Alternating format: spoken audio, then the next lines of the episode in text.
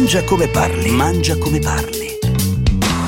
Di Davide Oldani e Pierluigi Pardo. Oh ragazzi, è Buongiorno. la settimana delle patate novelle. E sei felice, e non Sono solo felice, con le sì. novelle, vabbè, però siamo nel periodo per cui trattiamo la patata novella Che- o la primaticcia. Posso farti una domanda proprio iniziale? Poi adesso ho un ospite, un grande amico che è già collegato. Eh, dal punto di vista dello chef, no, le patate sono una delle cose più buone al mondo, nel senso Sì. che è proprio una delle cose anche più facili, nel senso che è difficilissimo trovare una persona a cui non piacciono, no? È una delle cose credo Assolutamente. meno polarizzanti e più gustose. Dal punto di vista dello chef, tutto questo, questo mondo qui è, è interessante, è stimolante. È stimolante, Eh, è difficile trovare persone che non le amano e è altrettanto difficile trovare persone che le sappiano cucinare bene le patate, perché c'è anche lì il- la, la marcia in più sulla patata, bisogna averla. E devo dire che quando- rispetto a quando io iniziavo a fare cucina, rispetto a quando iniziavo a fare cucina, che il cuoco doveva iniziare lavando le pentole e sbucciando le patate. Il detto Le due famoso cose fondamentali. fondamentali. Devo dire che non è più così la cucina, anche perché la patata è diventato un ingrediente importante anche nei grandi menù, nei grandi menù del fine dining, per cui una volta che c'è una patata in un menù anche di 10, 12, 15 portate è più che sufficiente.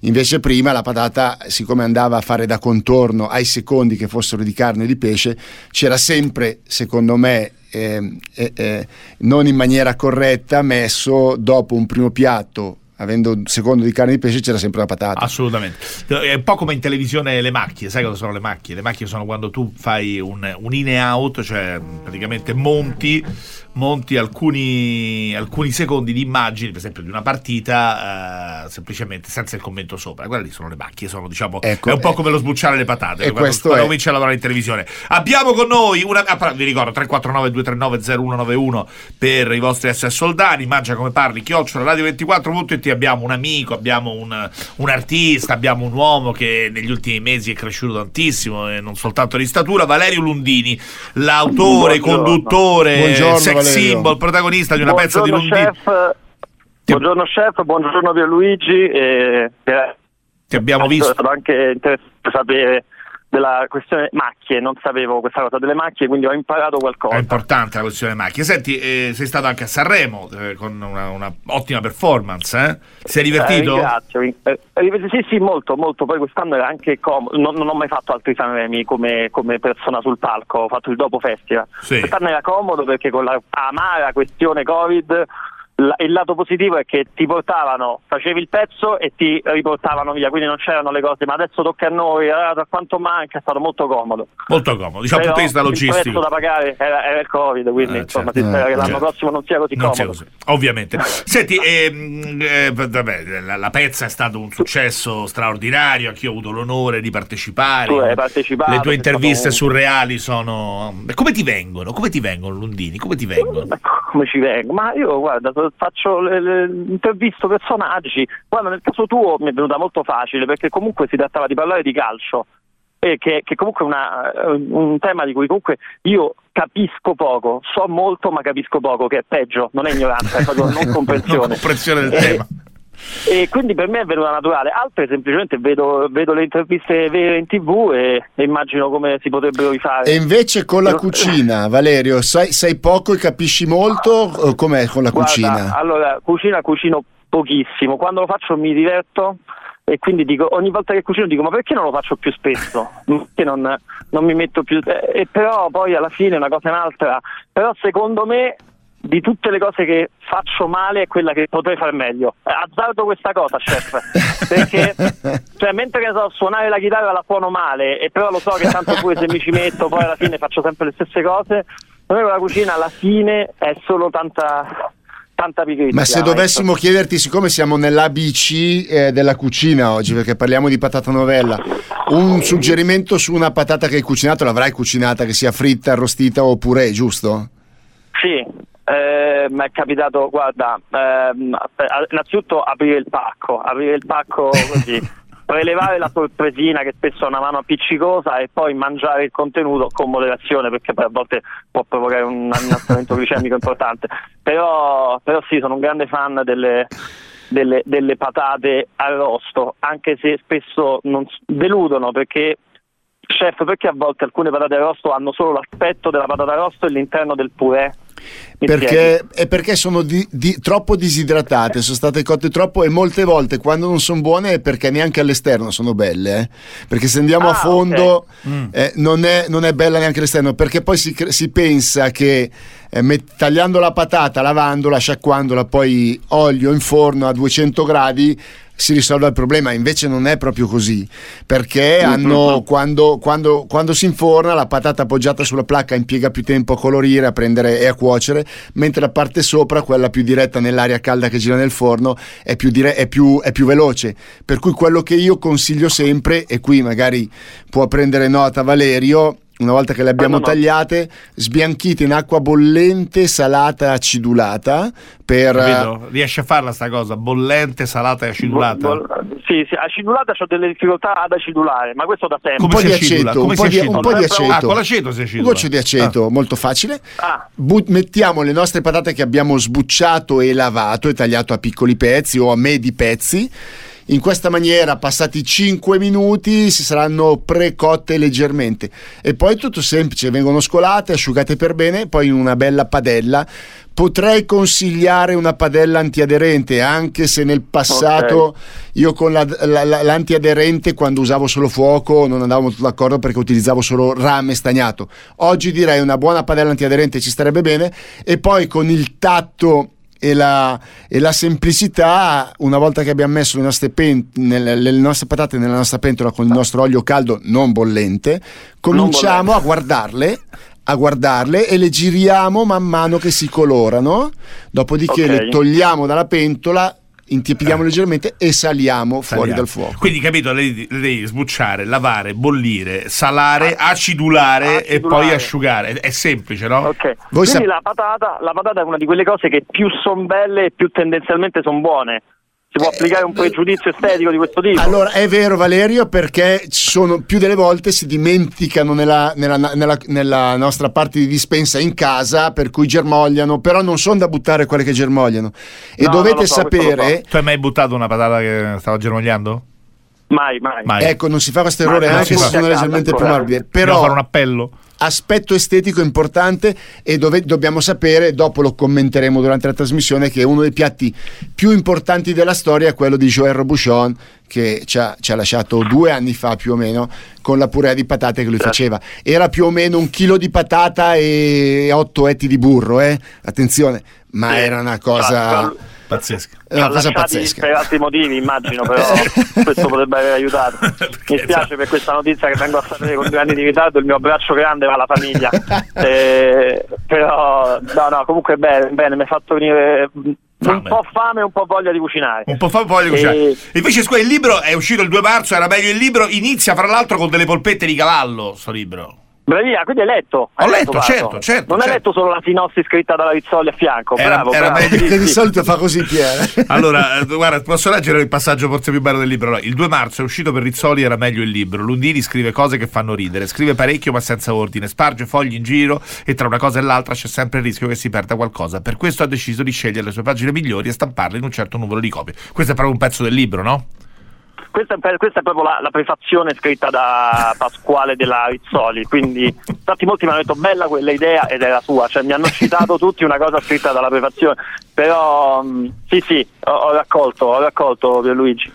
Devo dire che è abbastanza breve, eh, l'ho fatto per le persone che sono molto impegnate, cioè l'ho fatto pensando a te, a persone che Anche che lavorano molto, che hanno da fare, che comunque un romanzo di 800 pagine cominciava a essere un po' difficile, questi sono tutti racconti e, e boh, che, che ne so, è venuto bene, ci stanno un paio di refusi, me ne sono accorto troppo tardi, quindi lo voglio dire adesso qui in radio per chi dovesse comprarlo, che io comunque lo so che c'è, un- c'è una doppia negazione che è letta un po' bene e sbagliata, Ah. però nella prossima ristampa la sistemo. Eh, sistemiamo. Senti, fermiamoci un sistemiamo. secondo, dai, chiediamo un paio di cose finali a Lundini, ma prima ci fermiamo un attimo perché c'è il traffico. Il traffico.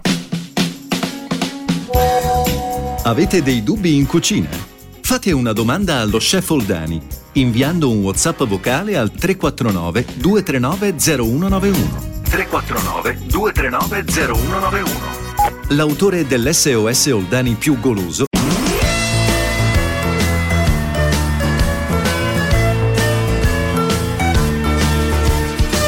Mangia come parli, mangia come parli.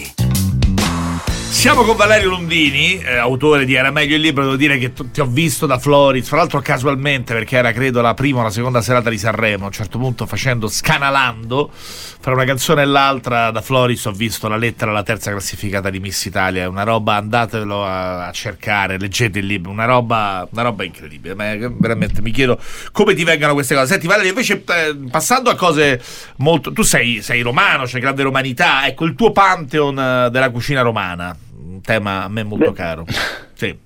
Il, il, mio pantheon della cucina romana, parli di chef? No, no, parlo di piatti, anche di chef se di vuoi, piatti. di quello che guarda, ti pare. Allora, io da un paio d'anni, no, da un paio d'anni che dico, da, da, da quattro anni mi, mi, sono scoperto diabetico, quindi tutto è diventato più buono perché, perché è proibito. Ah. Un sacco di cose, quindi sono diventate più buone tante cose che per me, ad esempio le patate e la pizza, adesso per me sono delle chimere e che comunque mangio che comunque mangio con attenzione. E piatti romani, vabbè, adesso c'è tutto un grande, un grande florileggio di, di, di, di rielaborazioni delle varie carbonare, matriciane. E, e cace e pepe, che pepi, com'è il plurale di cace eh, e cace pepi? pepi cace, eh, pepi. pepi. No, a me piace, guarda, a me piace un po' tutto. Ho scoperto negli anni, ho riscoperto la cicoria ripassata. Eh. Perché dico una cosa, l'ho mangiata in infanzia, fatta da mamme e da nonne e non era mai buona come al ristorante. Purtroppo c'è questa cosa che chiederei sempre allo chef perché la cicoria ripassata al ristorante è buona, quella che fa nonna, che fa mamma, che fa zia, scusate il sessismo, eh, ci metto anche nonno, papà e zio, pur mentendo.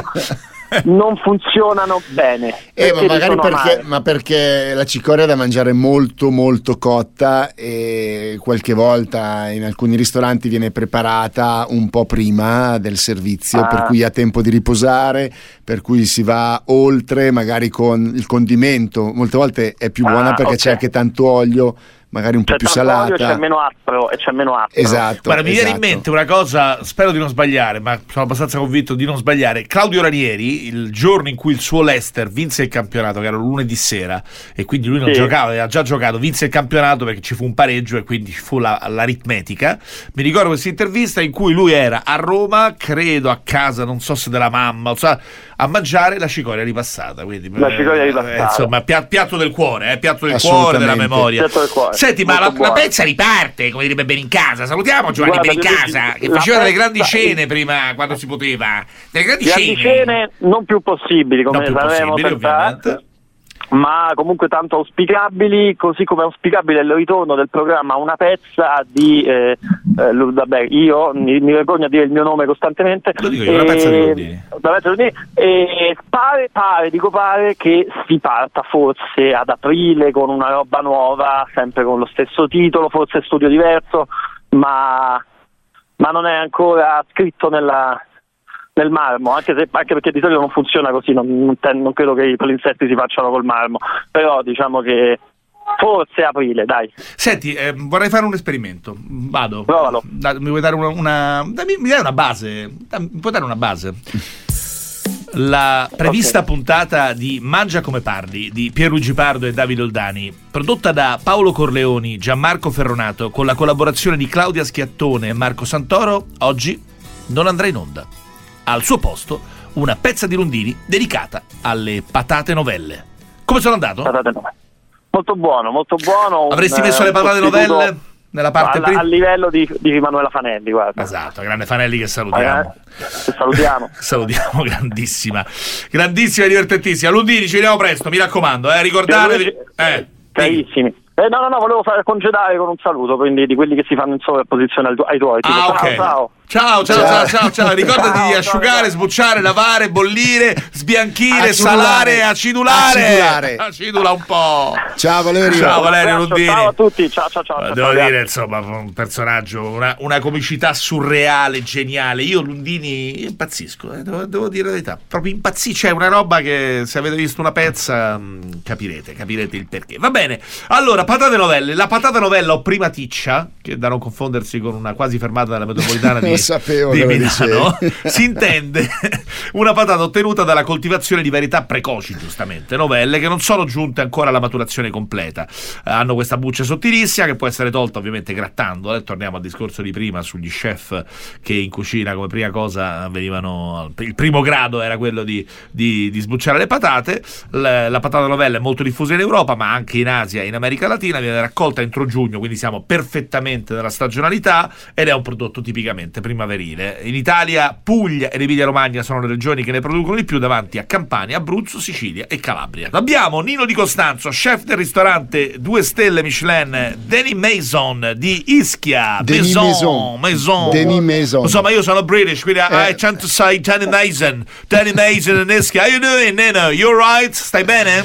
Tutto bene, grazie. Voi? Ciao come Nino. va? Ma sei sull'isola? Ciao, ciao Davide, bene, bene, grazie. Sei sull'isola? No, sono a Milano stamattina. Ah, sei a Milano. Ah, va bene. ecco, vedi, Rosico vedi. un po' meno, con tutto l'affetto per Milano, Eh. però insomma. Passa patata e provola.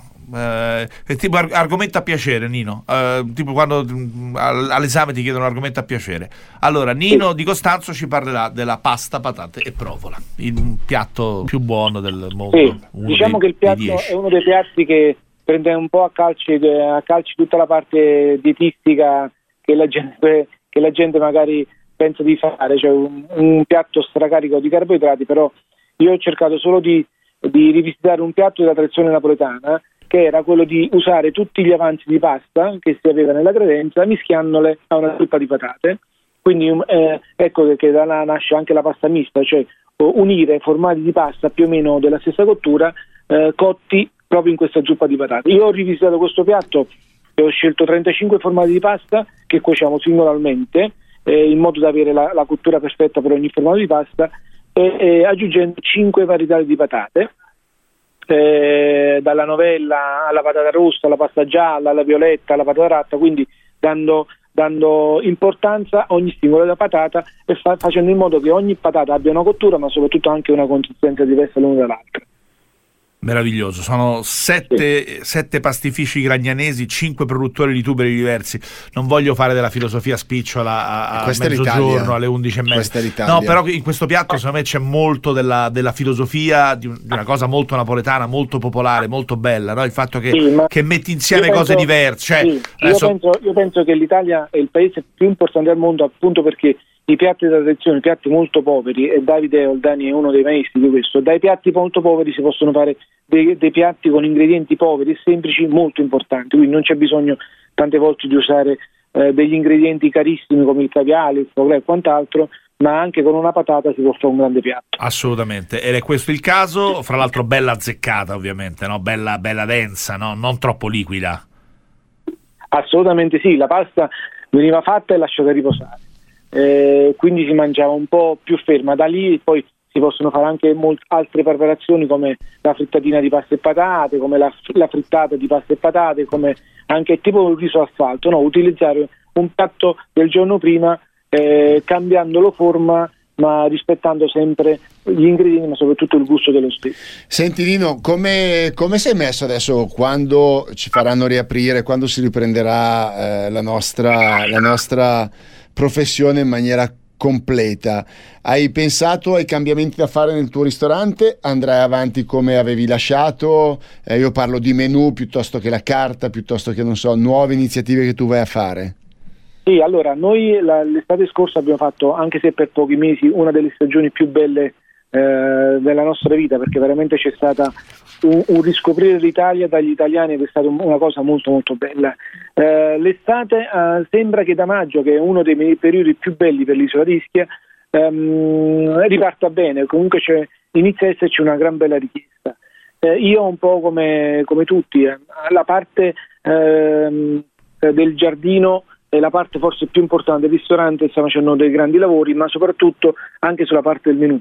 Sto andando sempre più alla ricerca di, di ingredienti eh, ormai quasi scomparsi, eh, abbinando anche delle cose un po' azzardate, come abbinare i formaggi a- a- um, dal latte ai formaggi più stagionati a degli ingredienti mare come anemoni, ricci e quant'altro. Quindi eh, sto cercando Starà- di... Starai di più usare- orientato sul menù per i tuoi ospiti oppure terrai anche una carta e poi ti lasciamo al tuo sabato mattina? No, no, no, no, no, io non, non- non obbligo nessuno a dei menu di gustazione. Abbiamo dei menu di gustazione ma abbiamo anche la carta, quindi in questo momento proprio obbligare le persone dopo tanti obblighi che hanno avuto in quest'anno credo che sia una delle cose me- meno giuste da fare, quindi lascio massima libertà agli ospiti di scegliere il piatto più giusto che vogliono mangiare, assolutamente. Senti, stiamo sforando, ma recuperiamo un minuto dal blocco dopo. Io ti voglio chiedere una cosa sulla cucina di terra di Ischia, no? perché Ischia è un'isola sì. isola verde, un'isola molto, molto grande, è sì, un'isola meravigliosa. Mi viene da dire Ischia che mischia.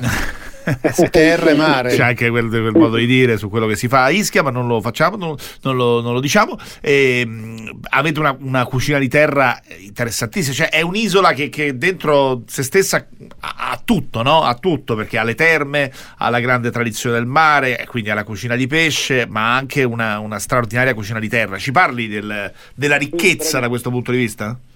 Allora, Ischia ha veramente detto la parola giusta, è completa perché ha una grande tradizione di mare, quindi anche da parte di pescatori e piatti di mare, ma soprattutto un po' come la Sardegna ha più un'idea di terra che di mare, quindi il coniglio, il maiale, il pollo, eh, sono, sono, piatti che facevano proprio da padrone eh, per quanto riguarda la filosofia di, di, di una cucina. Ischia è veramente eh, ha una, un, bara, un, bagaglio culturale eh, gastronomico molto importante, anche perché ha avuto diverse eh, contaminazioni fra aragonesi, turchi, eh, asiatici, quindi diciamo che eh, si spazia molto, però diciamo che la vera, eh, la, la vera filosofia dell'isola è, è, più di terra che di mare. Completa perché oltre alle terme già da tanti anni anche l'aspetto eh, vinicolo è molto molto forte, quindi sono delle cantine che stanno facendo un lavoro negli anni veramente straordinario. Quindi, e ricordiamo, quindi, ricordiamo, anche Procida, eh, che sta lì, che l'anno prossimo è capitale della cultura, poi se no Ciro Ferrara mi, mi si arrabbia. Con no, ma tu, tu, pensa, tu, pensa, che io a Procida ci vado tutti i eh, pomeriggi per prendere il pesce, quindi parto da Ischia, da Procida, prendo il pesce e ritorno a Ischia tutti i giorni, quindi Procida sull'aspetto del, del, del pescato di, di pescherecci eh, credo che in campagna sia la numero uno, veramente sono bravissimi. Chiaiolella eh, Uber Alles direbbero, direbbero i tedeschi.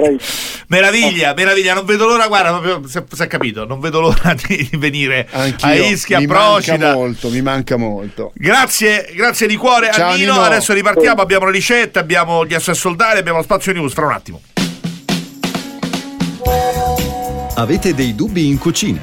Fate una domanda allo chef Oldani inviando un WhatsApp vocale al 349 239 0191. 349 239 0191. L'autore dell'SOS Oldani più goloso riceverà a casa una copia del libro di ricette di Mangia come parli.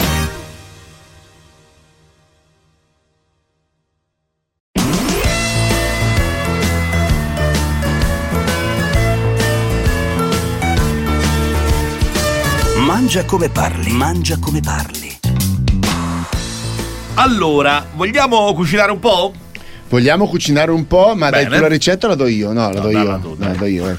Allora, no, facciamo una cosa eh, intrigante. Eh, diamo una ricetta di un impasto, di una cottura al sale che poi magari lo puoi utilizzare anche per il pesce. In questo caso lo utilizziamo per la patata.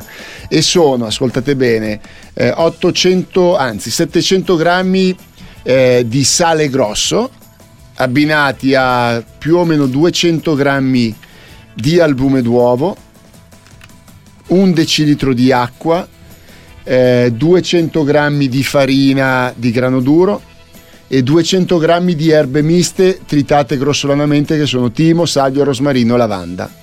Per cui facciamo una, una pasta, Pierre, eh, tipo una pasta fresca perché ci sono, uh-huh. anche, ci sono gli albumi dentro, facciamo riposare per un'ora, dopodiché la prendiamo, prendiamo un mattarello, tiriamo il nostro strato di pasta più o meno di un centimetro e mezzo di spessore, prendiamo le nostre patate novelle, tu sai che dalla patata novella si mangia anche la buccia perché è talmente fine, sa poco, quasi nulla di terroso come magari altre patate più vecchie, per cui le laviamo, le asciughiamo, le mettiamo, le adagiamo per bene su questa su questa sfoglia mettiamo più o meno 20 grammi di burro salato all'interno, li appoggiamo crudo, un altro strato di questa nostra pasta sfoglia, chiudiamo dando una forma eh, di, un, di un rettangolo, un piccolo rettangolo e inforniamo queste patate tra virgolette al sale con una crosta di sale moderna per 40 eh, minuti a 160 gradi. Per cui questo è un modo molto eh, nuovo e molto particolare per cucinare quelle vecchie patate. Ti ricordi le baked potatoes ehm, immerse anche nel sale che poi quando le levi eh, c'è tutto il sale, rischi di mangiare il pezzo di sale grosso? Facendo una pasta del genere tu hai la stessa sensazione della cottura eh, completamente eh, sigillata delle patate, però non hai la parte sgradevole dei pezzi di sale alla fine.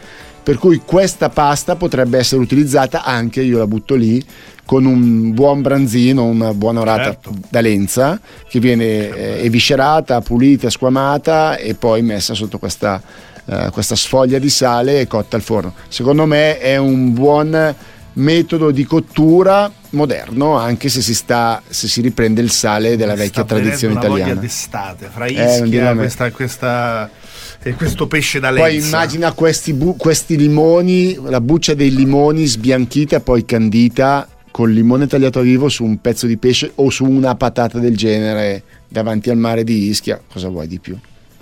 Va bene ragazzi, a questo punto possiamo dichiarare conclusa la puntata, non c'è altro, non ho altro da aggiungere, come direbbe Parenzo. Eh, spazio News, prego, prego. Allora, i succhi salvano la stagione delle arance, però c'è una cosa non positiva, cioè che aumenta la nostra dipendenza dall'estero. Secondo Ismea, che ha condotto questa campagna, i risultati sono avalli di soddisfazione per i produttori, c'è un passivo importante della bilancia commerciale, soprattutto in aumento, anche a causa di una domanda destagionalizzata. Allora, eh, per quanto riguarda le arance, è stata una campagna complicata e avara di soddisfazioni fino a questo momento per gli agricoltori. Il raccolto è previsto in crescita del 25-30%, però prevalgono le piccole dimensioni, mentre soltanto il prodotto medio-grande riesce ad avere quelle quotazioni soddisfacenti per i produttori. Eh, è importante il peso dell'industria dei succhi, che dopo l'azzeramento delle scorte dovuto a due campagne con scarsi raccolti, eh, sta ovviamente crescendo. Però insomma, alla fine l'effetto complessivo è una flessione dei listini rispetto alla campagna dello scorso anno, quindi questo ovviamente non va bene. Eh, anche qui ovviamente pesano le chiusure di bar e ristoranti che coprono circa il 20% dell'ingrosso. E, insomma, anche qui c'è, c'è da soffrire. Ecco. Pomodori per l'industria invece sono in ripresa dopo anni di crisi. Nel 2020 sono cresciute molto sono tornate a crescere le passate, i sughi, le polpe. L'Italia è il terzo produttore mondiale. La settimana scorsa eravamo secondi, medaglia d'argento nelle nocciole, ti ricordi? Yes. Adesso siamo medaglia di bronzo per quanto riguarda le passate, i sughi e le polpe. Siamo il terzo produttore mondiale con un fatturato di 3,5 miliardi. Poco più della metà, 1,8 arriva dall'export. Ci sono anche già delle primissime stime che indicano per il 2021 un aumento delle superfici di circa 1300 ettari con una fetta importante di coltivazioni biologiche in costante crescita negli ultimi anni. Questo ovviamente è un segnale positivo. Vedi come siamo, adesso ci, schia- ci scherziamo sopra, no? Però siamo medaglia d'argento nelle nocciole, medaglia di bronzo nei pomodori, cioè come un paese come il nostro che è grande ma non grandissimo, in tutto il settore agroalimentare invece riesce a avere delle posizioni L'importante veramente... non avere la faccia di bronzo, eh. l'importante è quello, la medaglia va che bene. Battuta, che battuta ha fatto? Ma l'hai visto? Che battuta ha fatto? Ma hai visto quanto era, quanto era soddisfatto? Cioè, ho fatto una battuta di. Mamma mia, Oldani. O- ognuno deve fare il suo, Oldani. Tu cucini Eh. da Dio, sei un uomo meraviglioso, sei un grande amico. zitto, lascia. Lundini. No, no, Lundini, facciamo fare le battute. Gorelli, Gabriele Gorelli. L'Italia è il suo primo Master of Wine. Ciao, Gabriele. Gabriele, buongiorno. Buongiorno, buongiorno a voi, tanto piacere sentirvi. Cos- Piacere cosa, cos'è il, suo- il primo Master of Wine? Sono 418 i Masters of Wine nel mondo, o sbaglio? Sì, sì, non sbagli, non sbagli. 418, circa 450 dalla fondazione dell'istituto dal 1953. Quindi il programma eh, che è considerato essere eh, il culminare con eh, l'esame più difficile del mondo, chiaramente riguardo al vino, ma in tutte le sue sfaccettature, in tutte le sue parti della filiera, quindi dall'agronomia, all'enologia, il controllo qualità, il- il- i mercati e, i, e, diciamo i problemi più olistici, più contemporanei. Cioè, insomma, noi ti abbiamo presentato in maniera informale perché siamo infor- informali, ma vorrei far capire agli amici da casa che siamo di fronte a, una, a un'eccellenza assoluta, mondiale. eh. Poi, tra l'altro, tu sei del 1984, sei nato e cresciuto a Esatto. Montalcino e forse questo un pochino diciamo, ha influito nella tua sensibilità fin da ragazzo nei confronti del vino. Eh, direi che a Montalcino non si è solo circondati da- dal vino, ma in qualche modo si è un po' assediati perché eh, è, tutto, è, tutto, in funzione di quello, soprattutto quando ero più piccolo che si cominciava chiaramente a delineare la qualità della zona, a venire fuori anche a livello internazionale e ho capito che c'era bisogno non solo di focalizzarsi nella produzione ma anche di venire fuori come comunicatori del vino. Poi alla fine è l'anello di congiunzione tra chi il vino lo fa e chi lo vende e chi lo consuma chiaramente. Tra l'altro, uh, Davide, questa cosa è me interessantissima. Innanzitutto era abbastanza incredibile che un paese come il nostro, che è un'eccellenza del, nel mondo del vino, sia dal punto di vista qualitativo soprattutto, ma anche dal punto di vista quantitativo, non avesse un rappresentante. Quindi, Gabriele, mi raccomando, eh, rappresentaci come, come, tu sai fare. E poi leggevo alcune note tue e mi sembrano molto interessanti. Cioè, tu dici che non bisogna piegare il, il, il, il mondo del vino a quello che è il gusto imperante del consumatore, ma al contrario bisogna riuscire a rendere accessibile comprensibile tutta l'eccellenza, cioè far capire, fare comunicazione, cioè aiutare le persone a capire la differenza che esiste fra un vino buono e un, fi- e un, vino, un vino buono, un vino molto buono, un vino ottimo, un vino che non vale niente. Ma ecco, in questo come, come pensi dal punto di vista proprio della divulgazione che si possa fare? Ah, guarda, ti faccio, ti faccio un esempio veloce perché ci ha lasciato un grandissimo del, del vino che è Steven Spurrier, eh, un inglese responsabile del famoso Judgment, Judgment of Paris del 1976 in cui praticamente lui ha portato a, Bord- a, Parigi i vini di Bordeaux e i vini di Napa in una degustazione comparativa con i negozianti e, e ha creato il fenomeno Napa Valley. Quindi è, è qui che in, un Master Wine diciamo, dimostra la sua visione, dimostra la sua capacità anche di anticipare certi, certe regioni a livello qualitativo come scoperta, a livello stilistico e a livello appunto identitario, quindi c'è una volontà forte da parte di, di chi ha ottenuto questa certificazione di avere la possibilità eh, di aggrapparsi diciamo, a quelle che sono le caratteristiche distintive di una, di una zona, di uno stile di vino, di una, di una varietà per poterle poi rendere appunto identitarie e riconoscibili. Gabriele, ma quanto conta il sapere dell'uomo piuttosto che il terreno su cui si va a coltivare, si va a produrre del vino? Perché eh, naturalmente negli ultimi 30 anni in Italia è cambiata in maniera, direi anche eh, anche quasi repentina il modo di fare, è cambiato il modo di fare vino e soprattutto le zone sono aumentate sulle zone di qualità del prodotto. Quanto certo. ha influito il know-how degli enologi, del, delle persone addette al vino piuttosto che il cambiamento climatico del terreno? Ecco, il cambiamento climatico, eh, siamo ancora in una fase in Italia eh, in cui eh, è beneficiale eh, il cambiamento climatico per i nostri vini, perché penso alla Valpolicella, ma penso anche a Montalcino negli anni 80, negli anni 70, e tante annate facevano fatica a maturare, ad avere la, la necessaria eh, prolungata attività solare che serviva appunto a eh, a maturare con certe temperature. Ora, come avrete visto, come ti stai appunto rendendo conto, le annate buone sono molto più frequenti. È chiaro che il cambiamento climatico eh, fino a questo punto ha, influito in maniera positiva.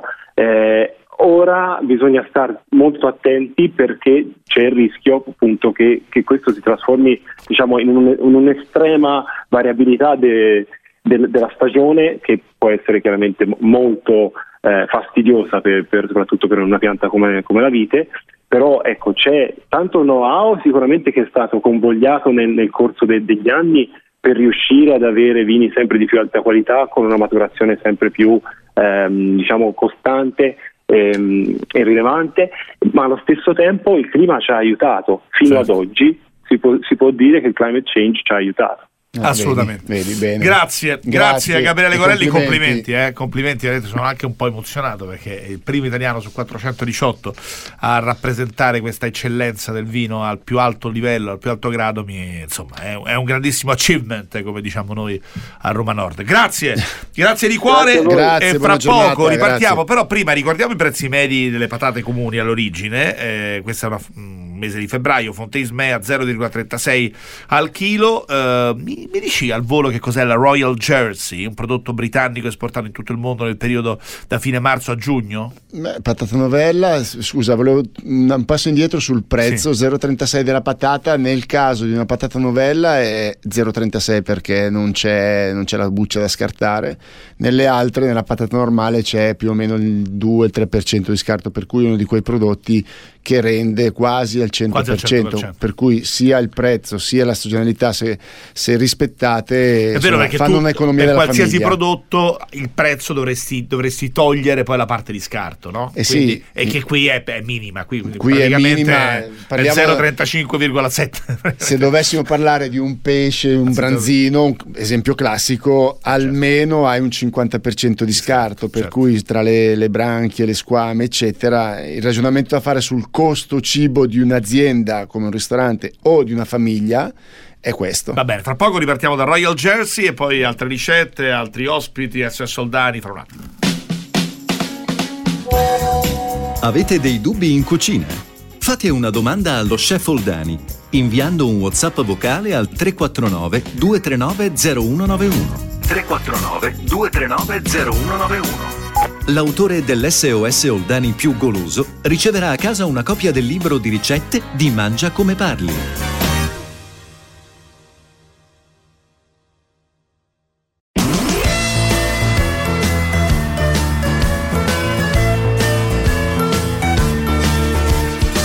Mangia come parli, mangia come parli.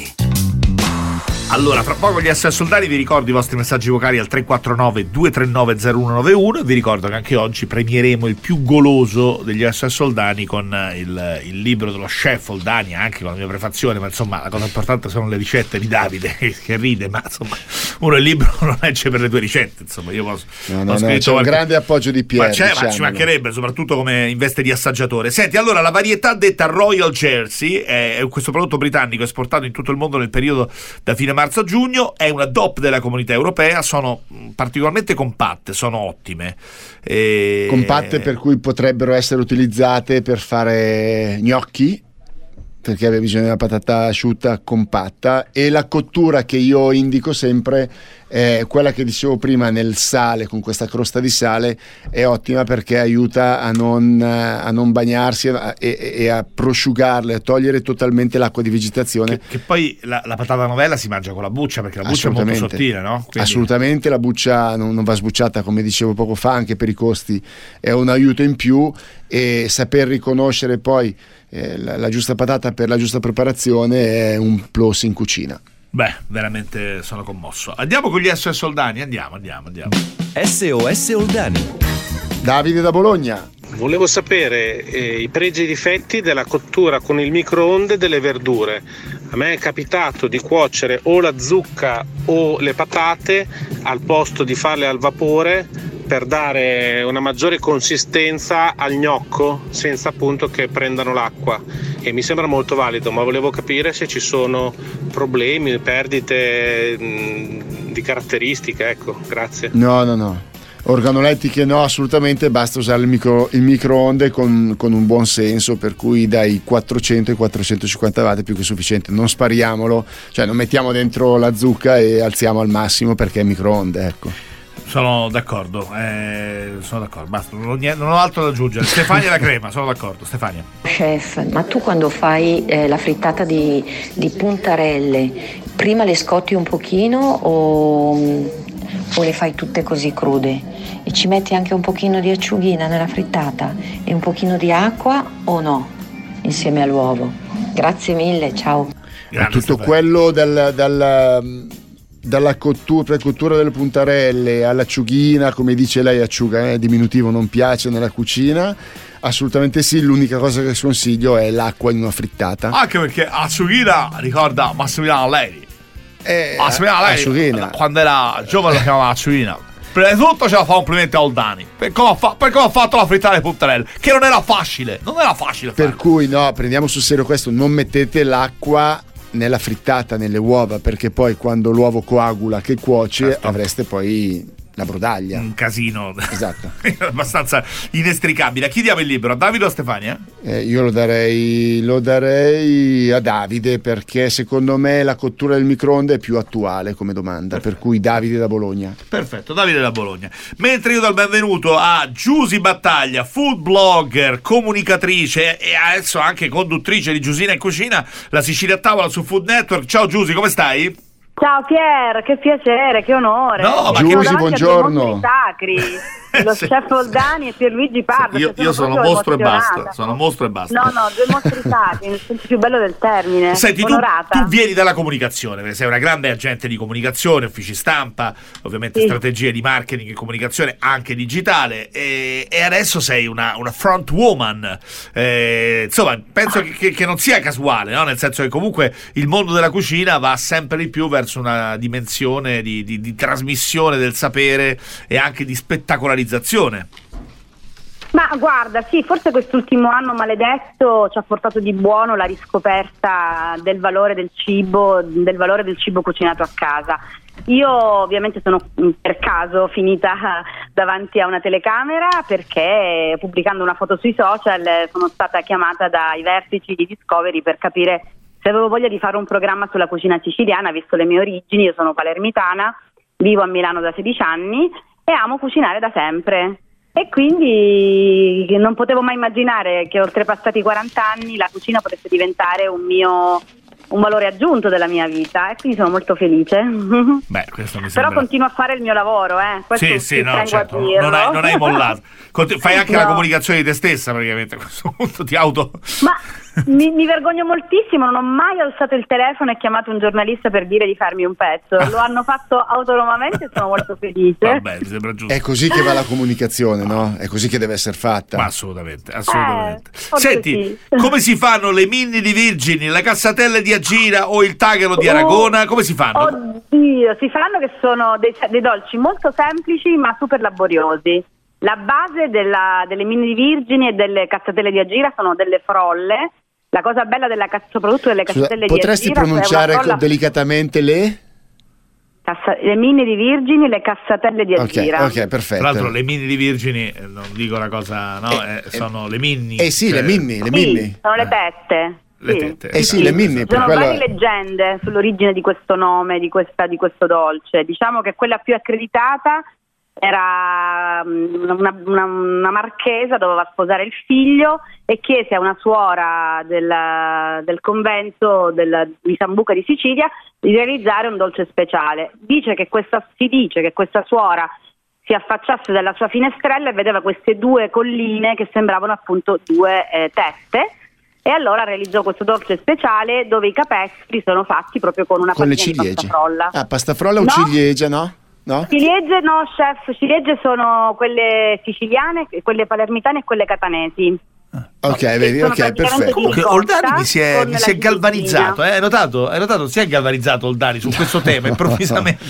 Non è vero. No, è, è vero, è oggettivo. Non è vero. È assolutamente vero. C'è Paolo, puoi confermare? Assolutamente. No, perché abbiamo, ab- abbiamo con Vanni Cuoghi disegnato un piatto dedicato Ecco, è lì. E per cui adesso tu perché, l'hai visto perché l'hai no? disegnato? Perché Ma ti eri galvanizzato pure è, lì. eh. È l'artista che si è Ma sfogato ci su mancherebbe, quello. ragazzi, è una cosa bellissima. Ci mancherebbe altro. Senti, fra l'altro, ieri era San Giuseppe, che è una festività molto celebrata, devo dire, soprattutto al sud e, e soprattutto in cucina. No? In Sicilia, per esempio, Sì. eh, c'è la Sfinge di San Giuseppe. O sbaglio? Esatto, ci sono le spinci di San Giuseppe che sono un must che prima si facevano soltanto per San Giuseppe, poi si capì che era un peccato mortale fare queste spince solo un giorno all'anno.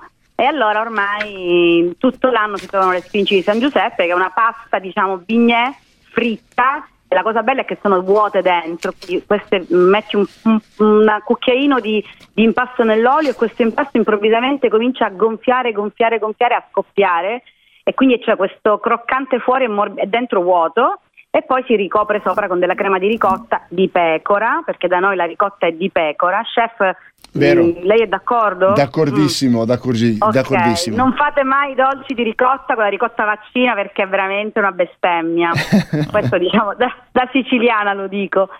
E, e qui poi si guarniscono con delle ciliegine, un po' di pistacchi, di zucchero a velo, e, insomma è una, una goduria, Che una goduria vera. Che meraviglia. Abbiamo, abbiamo chiuso col dolce. Giusina, mi raccomando, eh, ti seguiremo su Food Network, continua a farci sognare e regalaci Grazie. tanta sicilianità che, che ci fa Grazie bene. Pierre, grazie chef, piacere di averla conosciuta Grazie. virtualmente. E, e complimenti per la passione. Eh, che, che è importantissimo. Grazie, sì, grazie. che Solo si sente.